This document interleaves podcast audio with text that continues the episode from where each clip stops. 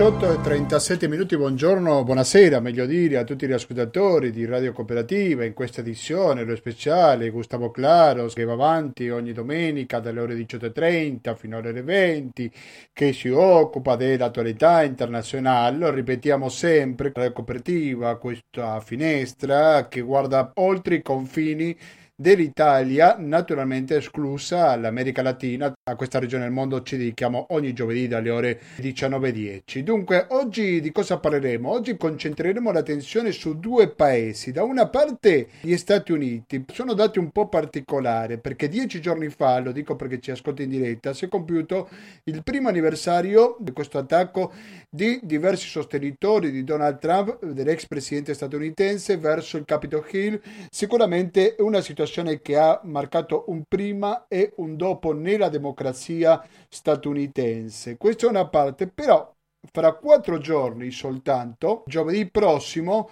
si compierà il primo anno della presidenza di Joe Biden. Quindi anche questa è una data sicuramente importante e un buon momento, penso io, di fare un bilancio di cosa è stato questo anno un po' particolare. Non possiamo dimenticare la questione del Covid-19, quindi nessuna presidenza sarebbe stata uguale con o senza questa pandemia così terribile che colpisce ancora oggi. E poi un altro paese, ci dedicheremo oggi, che è quello che sta succedendo in Birmania, perché non so voi, gentili ascoltatori, però io ho notato che da un po' di tempo della Birmania non sentiamo parlarne più. Allora, succede quello che succede spesso con tante informazioni. Parliamo fino alle stanchezza, ci commuoviamo, lo vediamo sulle tv, sulla radio, su internet, tutti a parlare su un paese, dopodiché l'argomento sparisce, la durabilità di questa tensione va a seconda quanto impattante e forte sia la notizia, almeno nella visione, nello sguardo occidentale. Dunque oggi proveremo a fare in questa edizione, lo speciale Gustavo Claros, il punto della situazione, ovvero cosa sta succedendo in Myanmar oggigiorno, come va avanti la repressione, qual è il rapporto che ci sono con altri paesi della regione, ecco perché non possiamo capire cosa sta succedendo nell'ex Birmania se non capiamo chiaramente come si comportano i paesi della regione, in primo luogo naturalmente sto facendo riferimento a una grande potenza come lo è la Cina. Quindi questi saranno i due paesi sul quale ci concentreremo oggi Sentiremo, magari facciamo una pausa musicale, ma non sicuramente pubblicitaria. Il motivo è che abbiamo un conto corrente postale, che è il 120 82 301, intestato a cooperativa,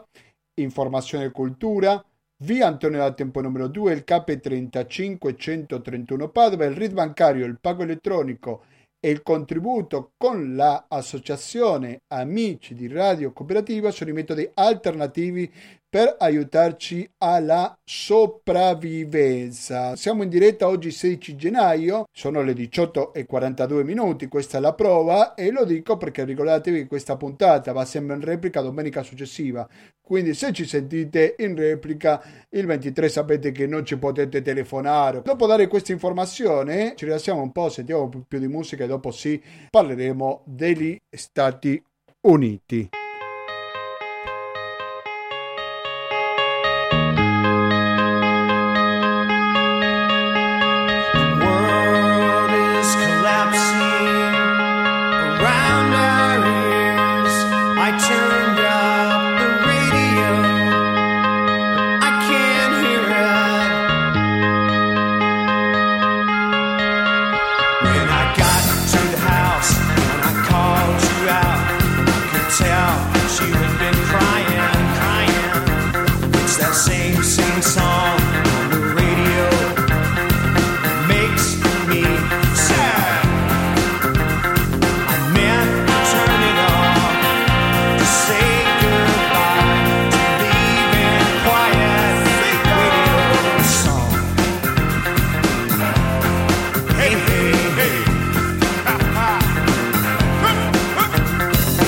Ecco, sono le 18 e 46 minuti, siete naturalmente all'ascolto di Radio Cooperativa sul 92.7 per il Veneto in genere o il www.radiocooperativa.org credo che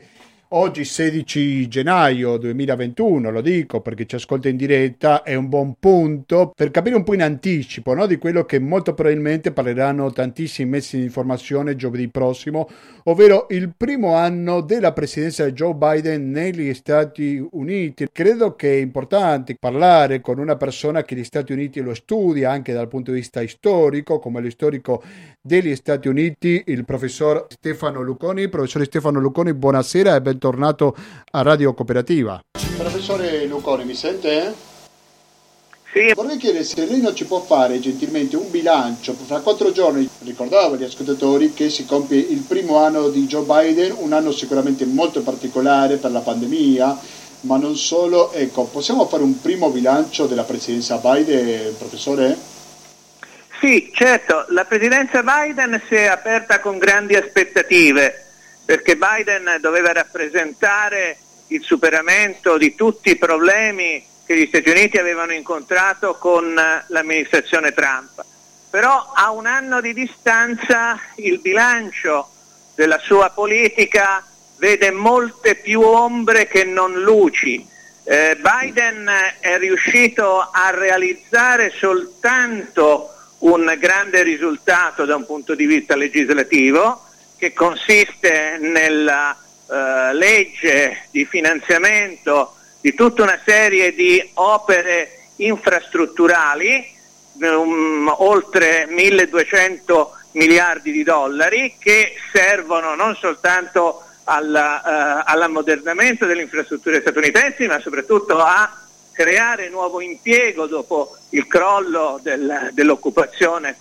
il, eh, a causa del Covid però questo è l'unico risultato concreto della sua presidenza. Tutto il resto è rimasto bloccato da una impasse che si è venuta a realizzare al congresso perché il Partito Democratico, pur avendo sulla carta la maggioranza al Senato, vede due senatori moderati, diciamo ipermoderati, che dissentono dalle, dalle politiche di Biden, sono il senatore eh, Manchin del West Virginia e la senatrice Cinema dell'Arizona. Questo per esempio ha comportato uno stallo sull'altra grande legge che Biden avrebbe voluto realizzare, quella per la transizione dell'economia statunitense verso un'economia green, verso un'economia a eh, emissioni zero, e che eh, langue nel,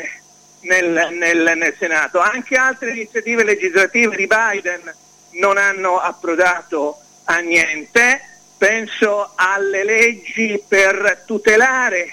il diritto di voto delle minoranze, per incoraggiare la partecipazione eh, elettorale, facilitando il voto anticipato, introducendo l'iscrizione automatica nei registri degli elettori per le consultazioni federali, per ripristinare il suffragio per i pregiudicati dopo che i pregiudicati hanno scontato la pena e anche questa legge è rimasta bloccata al Congresso. In politica estera ricordiamo tutti la debacle clamorosa del ritiro statunitense dall'Afghanistan alla metà di agosto, con tutti i problemi che ha comportato e anche nella lotta al Covid Biden non ha ottenuto particolare successo perché il tasso di la, la mortalità quotidiana per eh, la pandemia supera le 2000 vittime al giorno, la campagna di vaccinazione non va particolarmente bene perché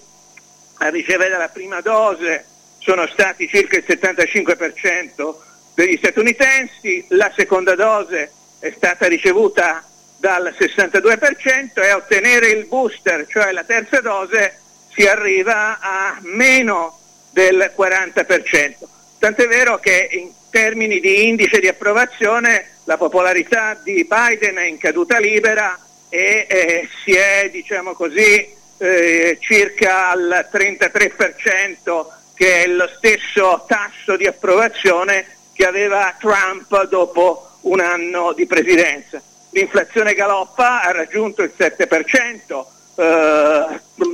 un risultato negativo che non si raggiungeva da da 40 anni e quindi il bilancio, come dicevo prima, vede molte più ombre che non luci.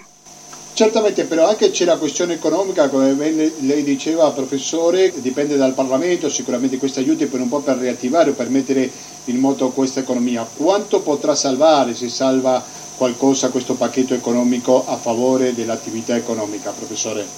Ma io non sarei molto ottimista sulla possibilità di successo di questo pacchetto economico, soprattutto per la parte della transizione verso una green economy perché ci sono due anime del Partito oh, Democratico, una eh, iperprogressista eh, capeggiata eh, da Alexandria Ocasio-Cortez e l'altra invece molto moderata, eh, guidata da Manchin, guidata da, eh, da Cinema. Eh, questo è anno di elezioni di midterm, elezioni di metà mandato che si svolgeranno a novembre. I moderati democratici temono uh, una sconfitta elettorale e quindi non penso che potranno far come dire, gruppo a sostegno delle iniziative di, di Biden. Uh, l'aspetto di questa uh, incombenza elettorale la si è vista proprio il 6 di gennaio, eh, anniversario del, dell'assalto a Capitol Hill dell'anno, dell'anno, dell'anno precedente eh, Biden è già entrato in una logica di campagna elettorale per le elezioni di, di midterm, eh, eh, era stato eletto anche con l'idea che sarebbe stato un presidente che avrebbe promosso la riconciliazione nazionale eh, con una politica diametralmente opposta a quella di Trump che invece aveva fomentato le contrapposizioni interne, invece Biden con il discorso del 6 gennaio scagliandosi contro Trump, sia pure senza menzionandolo per nome, è già entrato in questa logica di campagna elettorale di voto di novembre che eh, diciamo, continuerà a mantenere l'impasse, cioè fin tanto non si arriverà alle elezioni di midterm eh, questi progetti di legge continueranno a restare eh, non approvati dal Congresso, le, le previsioni sono quelle di una vittoria dei repubblicani nelle elezioni eh, di midterm e quindi questo complicherà ulteriormente la realizzazione dell'agenda legislativa di Biden nella seconda metà del suo mandato perché si troverà contro la maggioranza sia del Senato sia della Camera dei rappresentanti se eh, i sondaggi che sono stati diffusi proprio in coincidenza con la conclusione del primo anno di presidenza eh, ci stanno vedendo, vedendo giusto. Insomma, i sondaggi parlano di una vittoria dei repubblicani a novembre con l'elezione, fra l'altro, di rappresentanti della, chiamiamola così, componente trampiana, trampista del Partito Repubblicano che ah, con molte probabilità vincerà nelle primarie repubblicane. Sì, ecco, vediamo cosa succederà fra poco meno un anno, fra dieci mesi circa. Allora, per il professore, vorrei chiedere anche per se questa contrapposizione fra un partito e l'altro, l'attacco di Biden contro Trump, risponde a una logica di votare un po' almeno peggio, nel senso che io non sono bravo, ma chi c'è dall'altra parte è ancora meno bravo di me, ancora peggio di me. Risponde un po' a questa logica, professore? Sì, risponde anche alla necessità di ricompattare il Partito Democratico, cioè più che una vittoria di Biden nel 2020 c'è stata una sconfitta di Trump anche a fronte dell'impatto della pandemia in termini di vittime e in termini di cattivo andamento dell'economia. Biden si è accorto di non riuscire a gestire questa frattura tra le due anime del Partito Democratico, quella progressista e quella moderata, e vede nella demonizzazione di Trump, negli attacchi sistematici al suo ex avversario che ha definito nel discorso dello scorso 6 gennaio una minaccia per la democrazia statunitense, ecco vede nell'antitrampismo eh, il terreno per ricompattare il suo, il suo partito. È un po' quello che succedeva, se mi permette questa analogia, forse non del tutto corretta e sta risuccedendo con Berlusconi in Italia, cioè l'opposizione, le forze di sinistra si reggono grazie alla demonizzazione dell'avversario. Ecco, la stessa cosa sta succedendo con Biden negli Stati Uniti. Biden si è accorto che Trump è la, la minaccia possibile di Trump, porta voti al Partito Democratico e soprattutto riesce a mantenere compatto il Partito Democratico e quindi a ridimensionare queste, queste, fratture, queste contrapposizioni interne. Molto chiaro quello che ci racconta il nostro intervistato Stefano Lucconi, storico degli Stati Uniti e dell'Università di Padova. Professore, lei prima parlava sulla vaccinazione. Secondo i dati che ho davanti, ci sarebbero stati negli Stati Uniti date 526 900 mila milioni di dosi attualmente. Sì. Lei parlava, se non ricordo male, di un 40% soltanto della popolazione che ha ricevuto il terzo vaccino, c'è una specie di sfiducia, per dirla banalmente, molto presente sui mezzi di informazione in Novax, sono molto più forti negli Stati Uniti. Come si spiega questo fenomeno, professore? Sì, perché la questione della vaccinazione è stata molto ideologizzata e molto scusi, politicizzata. Scusi, scusi, eh, negli Stati Uniti c'è sempre stata la difesa dell'individualismo, della autonomia delle singole persone che direi che è un, eh, un filo rosso di tutta la storia statunitense. Quindi eh, soprattutto nella, nella, nella, parte più conservatrice, che poi è quella che vota repubblicano nella società statunitense, c'è una resistenza nei confronti della vaccinazione perché viene vista come un'implicita imposizione dall'alto, cioè si vuole essere liberi eh, e quindi non ci si vuole far condizionare. Tant'è vero che se si va a vedere la mappa eh, della, delle vaccinazioni la si confronta con la mappa della politica, le vaccinazioni sono state eh, al di sotto della media nazionale negli stati che sono governati dal Partito Repubblicano, mentre invece le vaccinazioni sono molto più numerose negli stati che sono governati dal Partito Democratico. Biden ha cercato di prendere dei provvedimenti in proposito, per esempio aveva formulato una ordinanza in base alla quale le aziende con più di 100 dipendenti avrebbero dovuto obbligare i loro dipendenti o a vaccinarsi o a sottoporsi con una frequenza di 48-72 ore ai tamponi per dimostrare di non essere eh, infetti avrebbero dovuto obbligatoriamente utilizzare le mascherine sul posto di lavoro, ecco questa ordinanza di Biden è stata cassata dalla Corte Suprema che l'ha ritenuta illegittima, eh, incostituzionale, in quanto violatrice eh, delle libertà individuali. È una, è una sentenza della, della settimana scorsa che dimostra come la questione della vaccinazione negli Stati Uniti, ma sappiamo non soltanto negli Stati Uniti, sia fortemente condizionata dalla politica. Quindi questa bassa percentuale di vaccinati è il risultato dello scontro tra i due maggiori partiti. Professore, siamo in giorni in cui, come ricordava lei prima, il 6 gennaio dello scorso anno c'è stato questo colpo a Capitol Hill. Mi interessava capire da lei, come analista della politica statunitense, qual è stato l'impatto nella politica de, di questo paese, nel senso che la democrazia da quel giorno è più debole, possiamo dire a distanza di un anno che qualcuno l'ha fatta franca, ci sono stati anche dei condannati, ma cosa è rimasto di una data così importante per la politica statunitense, professore? Dunque, io direi che la democrazia statunitense ha dimostrato la sua solidità perché il tentativo eversivo dei sostenitori di Trump non è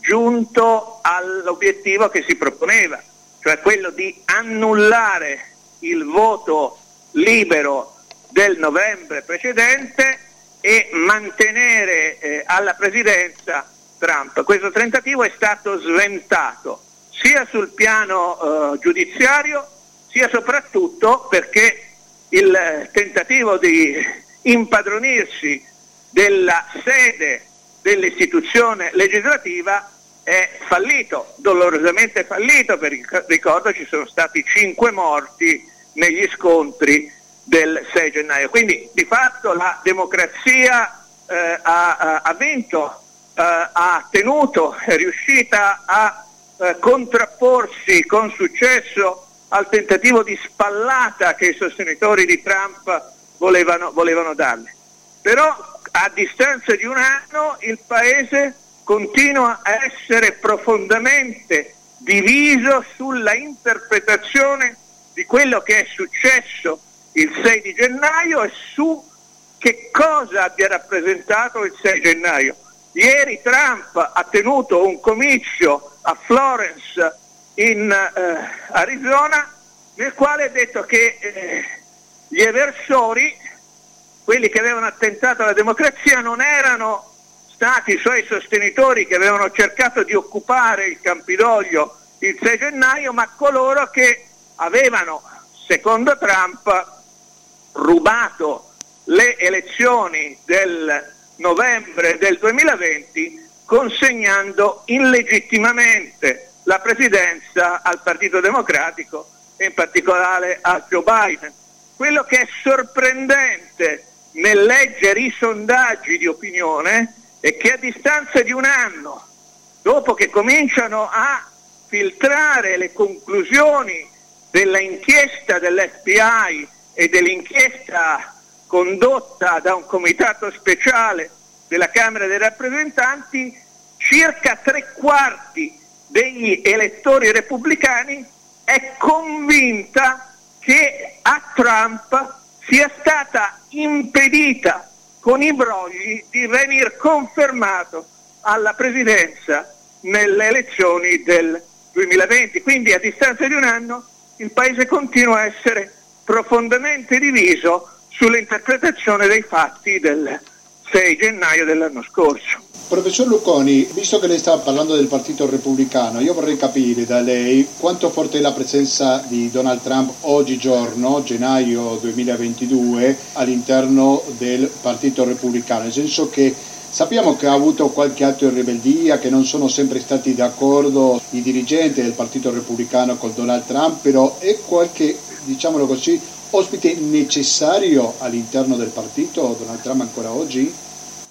Ma dunque, quanto conti Trump nel Partito Repubblicano lo scopriremo in occasione delle elezioni primarie del Partito Repubblicano per la scelta dei candidati nelle elezioni di, man- di metà mandato del prossimo novembre. Anche il Partito Repubblicano è diviso al suo interno. Trump, prima ancora di eh, conquistare la nomination nel 2016, era profondamente inviso ai dirigenti del suo partito che puntavano sulla candidatura di Jeb Bush, il terzo esponente politico della famiglia perché contestavano a Trump per esempio il protezionismo doganale al quale il Partito Repubblicano è sempre stato contrario.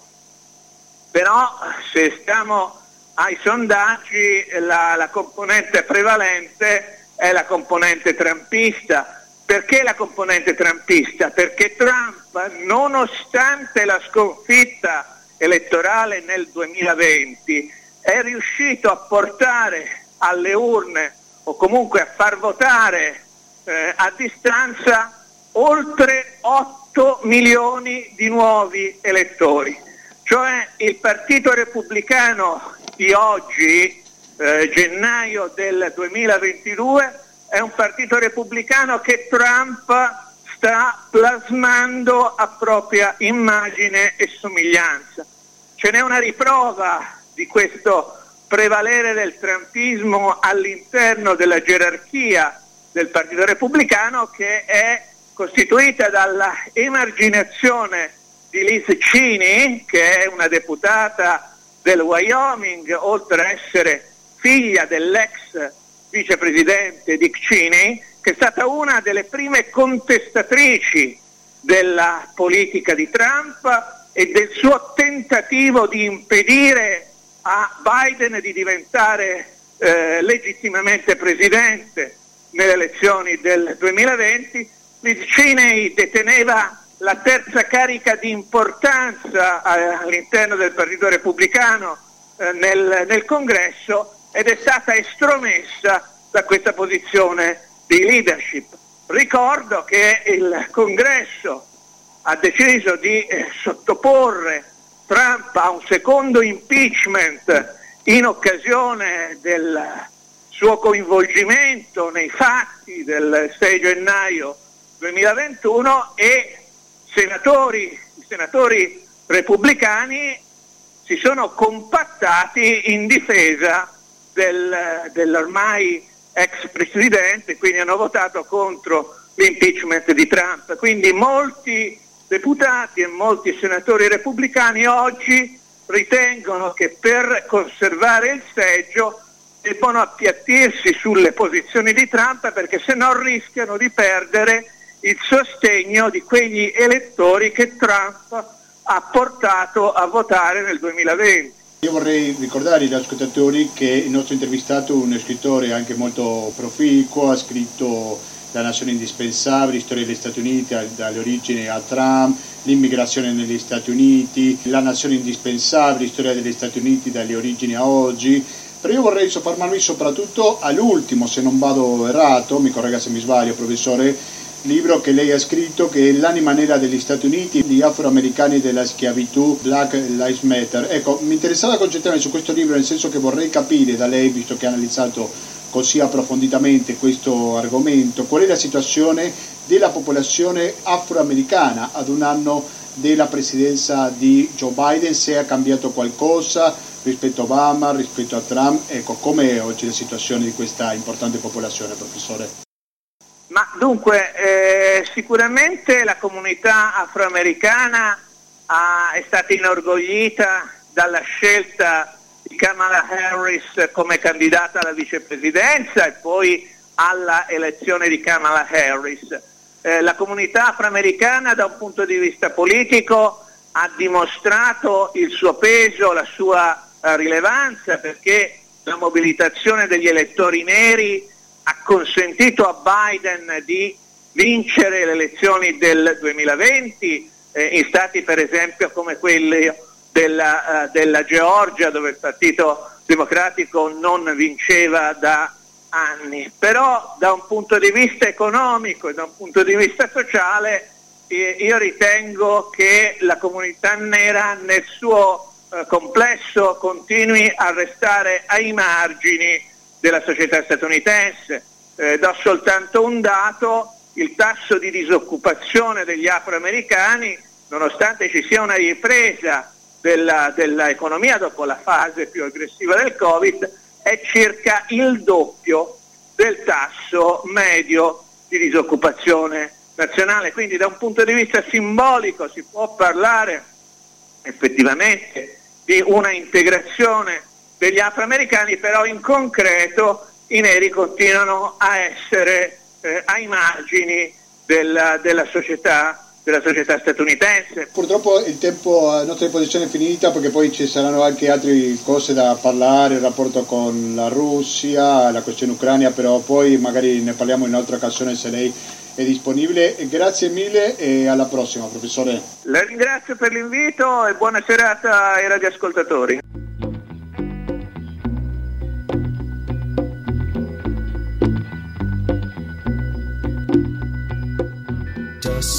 Dawn is day.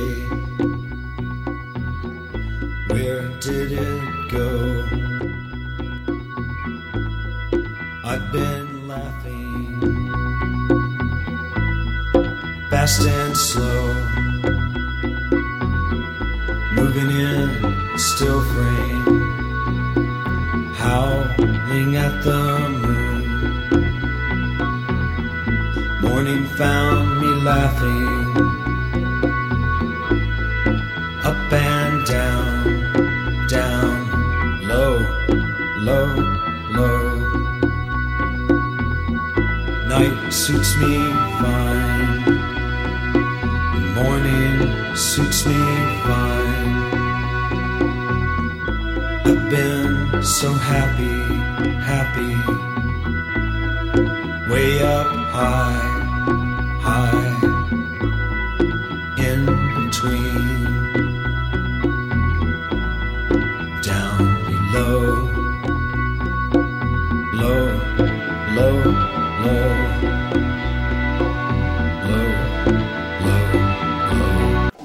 Gimon? Sì, sì, ti sento. Grazie, grazie mille per la sua disponibilità. Gimon Wimpe, non so se ho pronunciato bene, mi scuso se l'ho fatto male, è membro della comunità birmana in Italia. Ecco, Dimon, prima di tutto vorrei che ci raccontasse un po' la situazione adesso in Myanmar, paese del quale non sentiamo parlare più da tanti mesi, direi, dopo il colpo di Stato. Ci raccontava prima di entrare in diretta del caso di un sordomuto che non si è fermato dinanzi a un ordine poliziale per ovvi motivi e è stato ucciso che aveva soltanto 22 anni. Questo crimine di cui lei ci raccontava magari racconta un po' la situazione, come la situazione di repressione che ancora oggi nel 2022 c'è in Myanmar, giusto? Sì, eh, buonasera, grazie a tutti, grazie per grazie questa possibilità.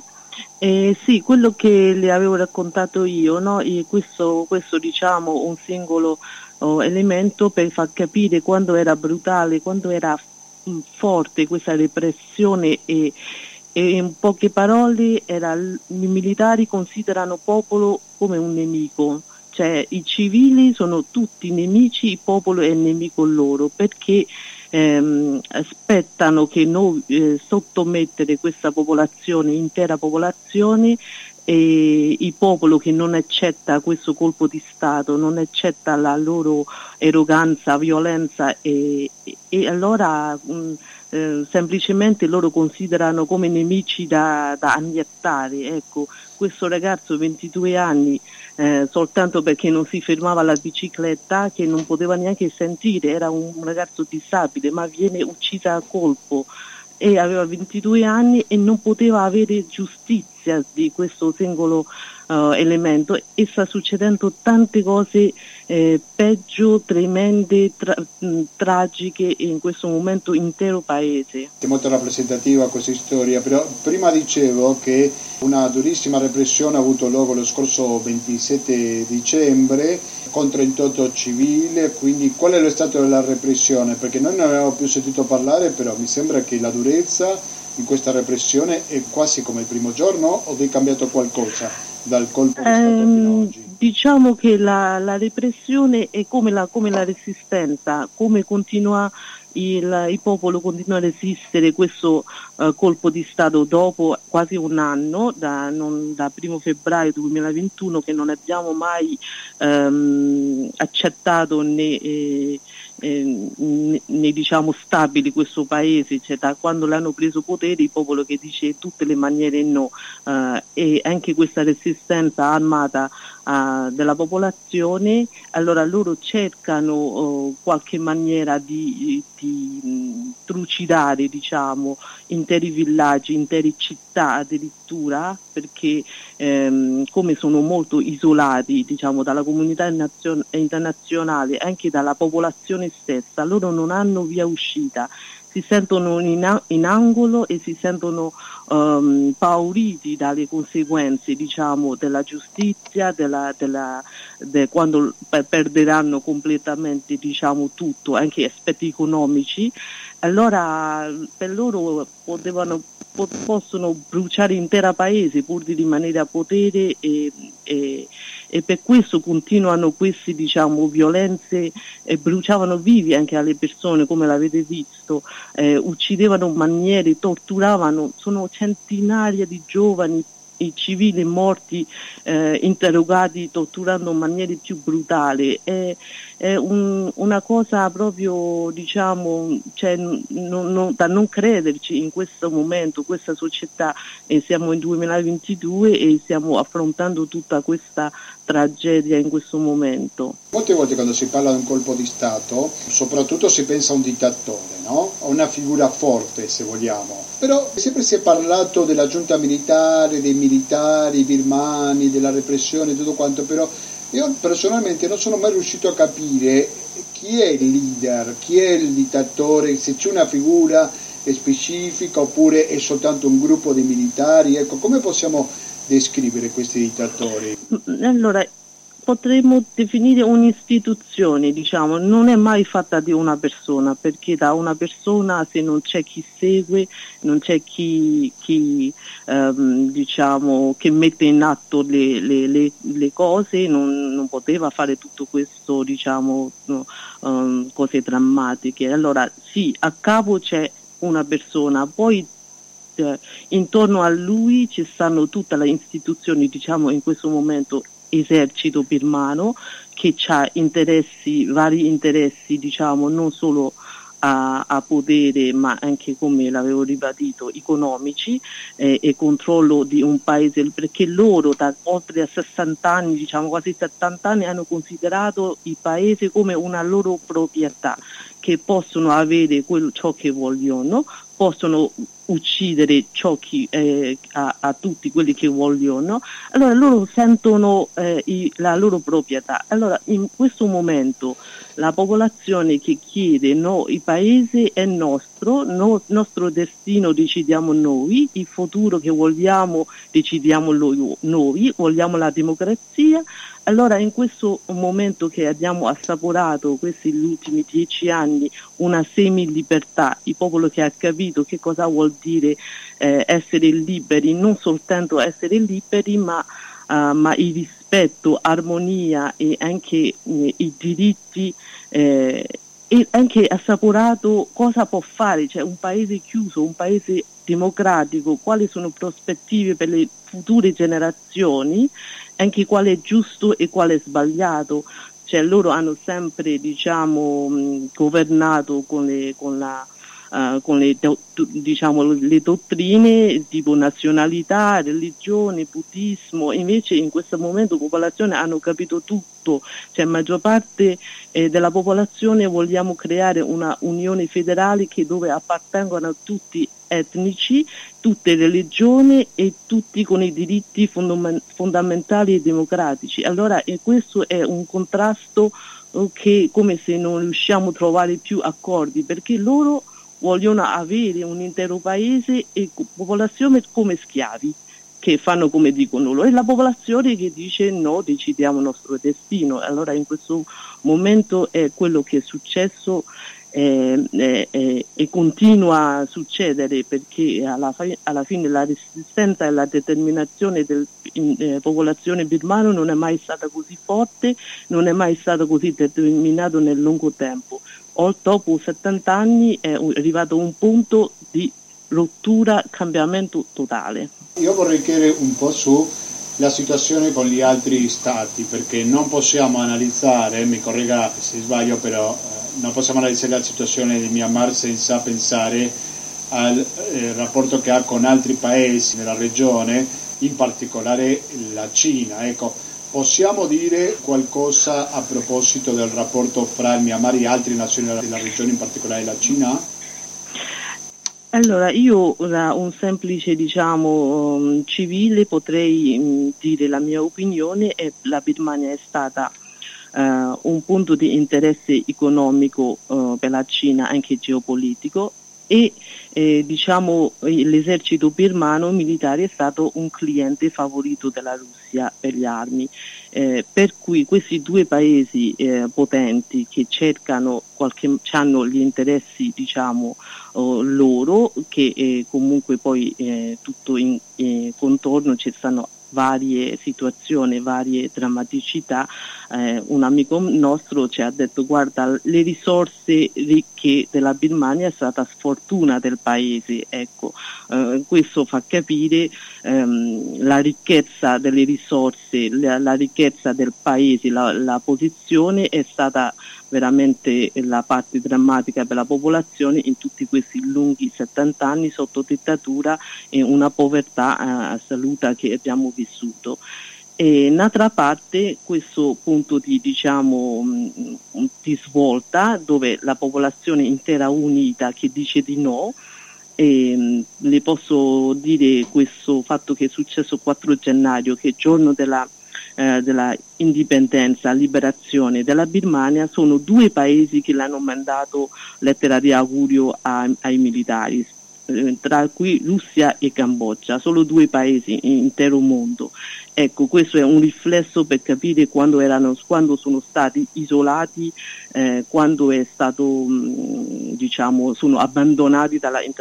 dalla, comunità internazionale a questi, eh, questi gruppi di, diciamo, militari. Anche questo è una cosa necessaria per resistere e continuare la nostra resistenza, la nostra battaglia per la democrazia.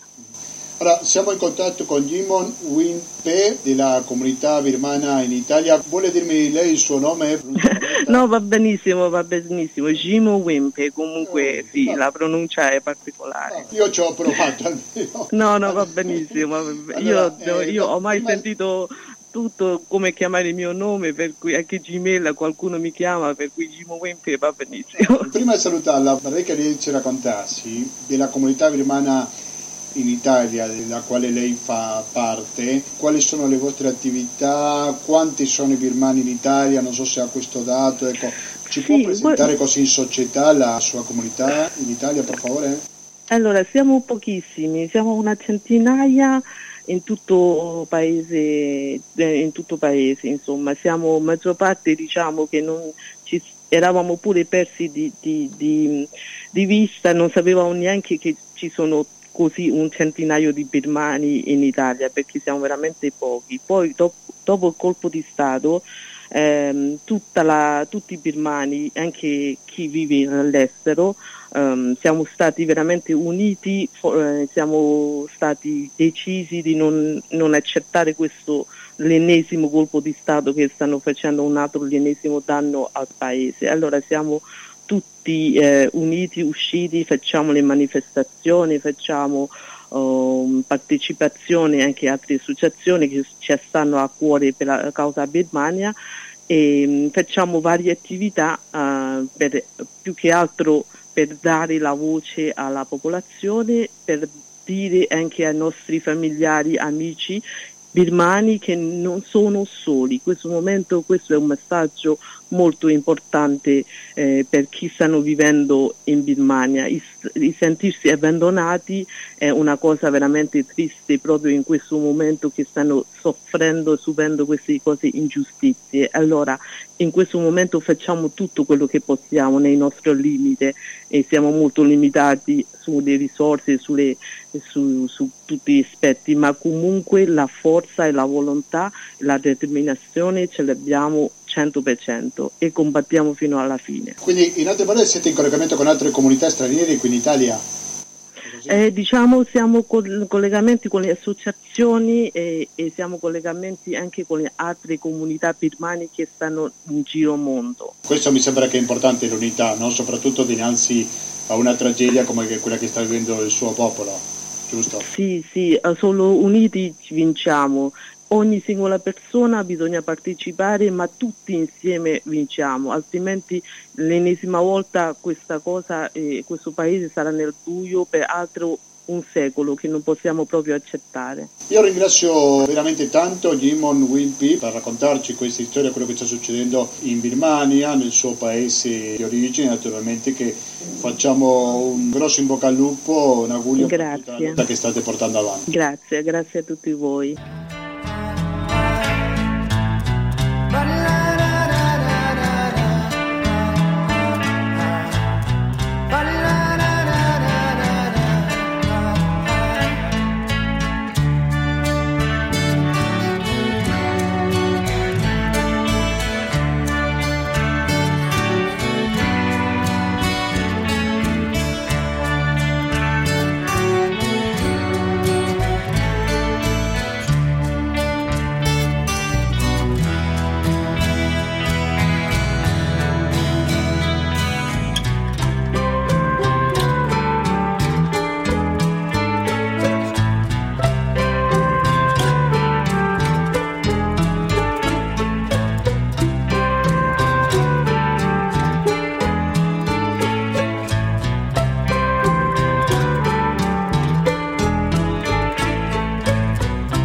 Buonasera a tutti. Grazie mille, grazie mille per la sua disponibilità. Professor Bonifacio, prima di tutto vorrei chiedere sull'immagine che abbiamo qui in Italia della Birmania quanto negativa è da una parte e dall'altra, come prima anticipavo ai nostri ascoltatori sarebbe interessante capire anche la situazione di Aung Suu nel senso che ne abbiamo parlato tanto, un personaggio se vogliamo mediatico che da un punto di vista è stato criticato, altri che hanno la difesa, ecco, ma partiamo dall'inizio, sull'immagine della Birmania nel mondo, per favore. Allora, intanto io ringrazio molto per, per questa opportunità, io ovviamente parlo da, anch'io da cittadino, ehm, però che ama la Birmania e con cui ho, ho avuto eh, la fortuna di lavorare per tantissimi anni, ho, ho avuto la fortuna di imparare a conoscere questo popolo a cui sono molto legato e, e, e, che mi ha insegnato anche tantissimo anche da un punto di vista umano. E per me è importante in questo momento cercare di, di, di spezzare una lancia a loro favore proprio perché in questi anni c'è stato comunque queste, queste campagne importanti a livello internazionale per, dargli una, per, per dipingerli in, con un'accezione negativa. E, e, questo a me mi ha fatto molto male anche perché eh, il, il, popolo birmano è, è tutto tranne un popolo un popolo eh, razzista, un popolo, un popolo eh, che, che, che, non è, eh, che, non è, attento anche a, a questioni come, come, l'inclusione, la coesione. Il popolo birmano è un popolo assolutamente variato con tantissimi gruppi etnici che convivono da, da tanti anni insieme in, in, modo, in modo, pacifico. Eh, quello che è successo negli ultimi, negli ultimi, anni è stato un po' una tempesta perfetta, ma per capirlo prima, bisognerebbe prima capire quello che c'era prima. La Birmania per 60 anni ha vissuto in questo stato di, di isolamento totale in cui per questioni culturali eh, e tutta la regione sono culture buddiste, quindi estremamente anche ehm, eh, mo, molto poco aggressive di, di natura e, e su questo eh, i regimi che in tutta la regione hanno, hanno, governato per tanti anni, ricordiamoci che siamo nella stessa regione dove c'è la, la Cambogia, il Vietnam,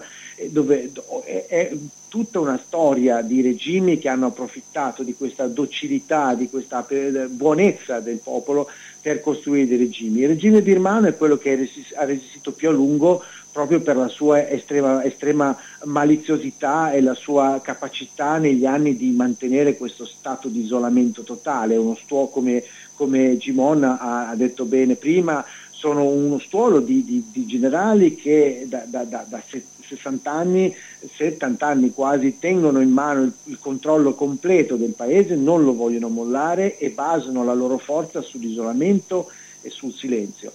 già bisogna ricordare che c'era già stato un, un, tentativo negli anni 90 di apertura che poi è stato brutalmente represso nel sangue e anche quando si è aperto adesso il paese, ci tengo a chiarirlo perché forse gli ascoltatori non, non, non, non hanno avuto modo di capire. E quando il paese si è aperto nel 2016 non è vero come molti pensano che è nata la democrazia come noi la pensiamo, con un governo de- democraticamente eletto che ha avuto il pieno potere di poter decidere, organizzare le cose e una sua leader eh, che ha potuto prendere il pieno potere. Il governo intanto non ha mai avuto il pieno potere perché in realtà i militari si sono sempre mantenuti il diritto di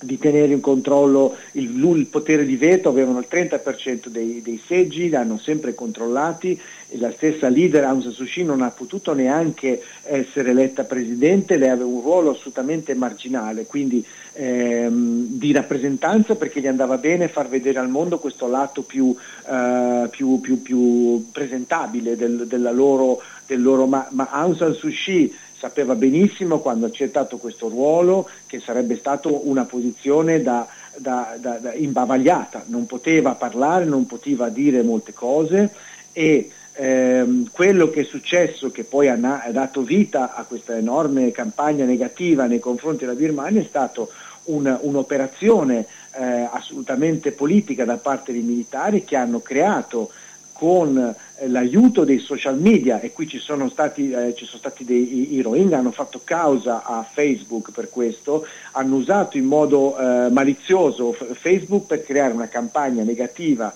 eh, razzista nei confronti di questo gruppo etnico. Il popolo birmano, ricordiamoci, non ha mai avuto accesso ai media, non ha mai avuto accesso ai telefoni, quindi come noi ci siamo trovati adesso a dover gestire queste, queste enormi nuvole di, di fake news, stato, il popolo birmano è stato completamente travolto da questa, da questa campagna eh, mirata nei confronti di questo gruppo etnico, cui, per, per cui non c'era mai stata una grande simpatia però non è da qui a dire che c'era un odio, una voglia di sterminio come è successo in altri paesi africani è, è, è, molto, è molto, una parola molto grossa.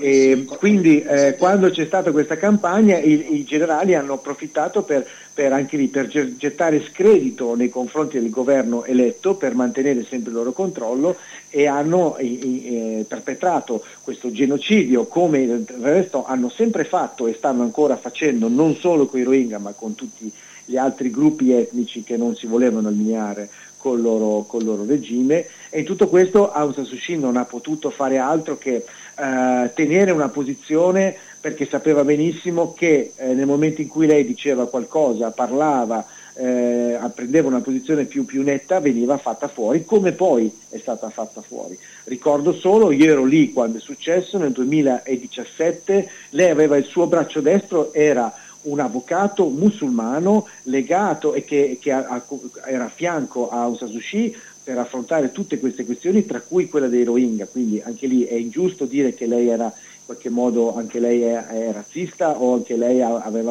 questo approccio comunque eh, razziale nei confronti di una pre, supposta eh, supremazia di una certa etnia rispetto a un'altra. Lui è stato assassinato da, eh, non si sa da chi, ma insomma si può immaginare, eh, davanti a, in, all'aeroporto, da, davanti a tutti, come segnale che era stato già rivolto a Sasushi di dire stai zitta, non ti, non ti esporre. Quindi anche questo dovrebbe aiutare per far capire che, che anche lì è stato un, tutta un'operazione orchestrata da parte dei militari per cercare di, di mettere davra, davanti a Sasushi e screditarla. Poi quello che è successo lo sappiamo,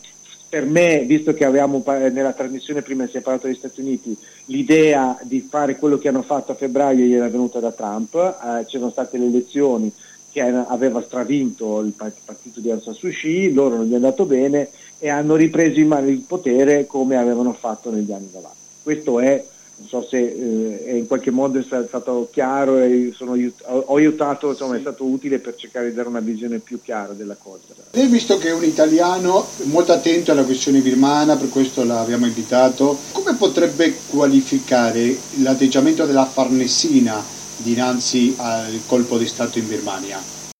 Allora, eh, non sono, insomma, sto seguendo que- questi aspetti da, da, da cittadino in questo momento. coinvolgersi di più, ha fatto il sufficiente? Ah, ah, eh, intanto è stata una cosa che ha spiazzato un po', un po tutti e la, la, Farnesina in questo senso penso che sia allineata come tutti gli altri paesi europei i quali in questo momento stanno cercando come hanno fatto per, per 30 anni prima di seguire la linea diplomatica per cercare di facilitare comunque un, un, un, un processo di, mm, no, di, di, cercare di sbloccare la situazione. Vero è che il contesto internazionale non aiuta perché molti paesi in realtà, a, a, a molti paesi in realtà va benissimo che la Birmania sia così isolata, gli va bene perché è sempre stata così e quello gli permette di fare tante cose. E, ehm, quindi ecco, eh, e c'è da dire anche che molte operazioni diplomatiche, per questo ci tenevo a chiarire questa cosa, eh, sono limitate perché nei vari paesi, soprattutto in Europa, c'è un'idea che questa cosa i birmani se la meritano, perché hanno, sono stati cattivi con i Rohingya e adesso si meritano questa cosa, non hanno diritto di avere particolari solidarietà da parte nostra e, e quello purtroppo blocca tantissimo. So che molte diplomazie sono bloccate per questo. Cosa pensa che potrebbe capitare da adesso in poi? Magari le pressioni internazionali potrebbero portare a qualche risultato in questo 2022 appena iniziato? Purtroppo io, la mia opinione è abbastanza pessimista in merito, nel senso che se può succedere qualcosa sarà solo grazie a questo grande popolo che sta soffrendo, sta affrontando questa situazione terribile, siamo tornati di vent'anni indietro, stanno razionando ancora, eh, gio- gio- eh, giocano a, a tirare il, la popolazione allo stremo per, togliendogli la luce, impedendogli di, avere, di, poter prelevare i soldi in contanti, non facendo trovare i, i viveri eh, nei, nei, nei mercati, nelle piazze, anche facendo attentati usando il metodo del, no, del, false flag, cioè facendo finta che sono dei gruppi terroristi, invece sono orchestrati per seminare il panico. In questo momento pers- il popolo birmano si è sentito di nuovo isolato, vive nel terrore, vive nel panico, ci sono i raid notturni, ma c'è da dire che a differenza di quello che è successo prima c'è veramente una determinazione da parte di tutti di opporsi. Certo che siamo ancora a una guerra di Davide contro Golia eh, è, è, va, va, riconosciuto. Gli aiuti internazionali in questo momento e le pressioni diplomatiche in questo momento sono scarsissime e di poco effetto. C'è solamente un isolamento, però l'isolamento in, questi, in questo caso, secondo me, a mio avviso, visto che eh, quando sono arrivato nel 2004 questa è la situazione, più che creare un fastidio quasi che li aiuta quindi sì. in realtà non lo so bene. Una curiosità, non so se ha ancora contatto con la gente che abita attualmente in Birmania, lei ce l'ha ancora con gente che è lì? Allora c'è ancora, c'è, ce l'ho ancora questo con... Il discorso di internet, perché se c'è tanta difficoltà con le comunicazioni, come si fa no, a mantenere questi contatti? Prego. Allora, internet c'è, ma la Birmania, il regime birmano ha basato sempre la sua forza sul controllo quasi subliminale delle menti delle persone e con, attraverso macchine eh, sofisticatissime proprio di controllo del, delle, delle, dei media. Quindi in questo momento c'è solamente un, un, un, un server che gestisce le informazioni in Birmania e chiunque può essere spiato e controllato. Quindi io quando parlo con le persone in Birmania so già che non posso dire certe cose, so già che non posso usare neanche certe parole, bisogna essere molto attenti usa- cercando di fare delle conversazioni molto, molto così, molto soft talk, si, si può essere ascoltato, spiato, le mail vengono filtrate, quindi purtroppo questo è è lo stato mentale si è, che si è venuto a ricreare nel paese. Quindi anche quando parlo con le persone non, devo cercare di capire io eh, dal tono, dal, eh, se, se, le cose vanno bene o se ci sono dei problemi grossi essere, su cui bisogna aiutare. Sembra che la cautela sicuramente è d'obbligo, quindi io ringrazio molto il professor Luca Bonifacio, un attento osservatore della politica in Birmania Grazie e rimaniamo in contatto per magari in questo 2022 per provare a mantenere informati i nostri ascoltatori anche se non so se lei è d'accordo professore però di questo tema si parla poco o nulla. D'accordo professore? Grazie mille, grazie ancora per questa occasione. Ripeto, il, il popolo birmano merita molto, di, molto della nostra solidarietà e questo silenzio mi, mi, mi, mi fa molto male perché non, non, se lo meritano. È un popolo generosissimo e che ha, merita tutta la nostra solidarietà in questo momento.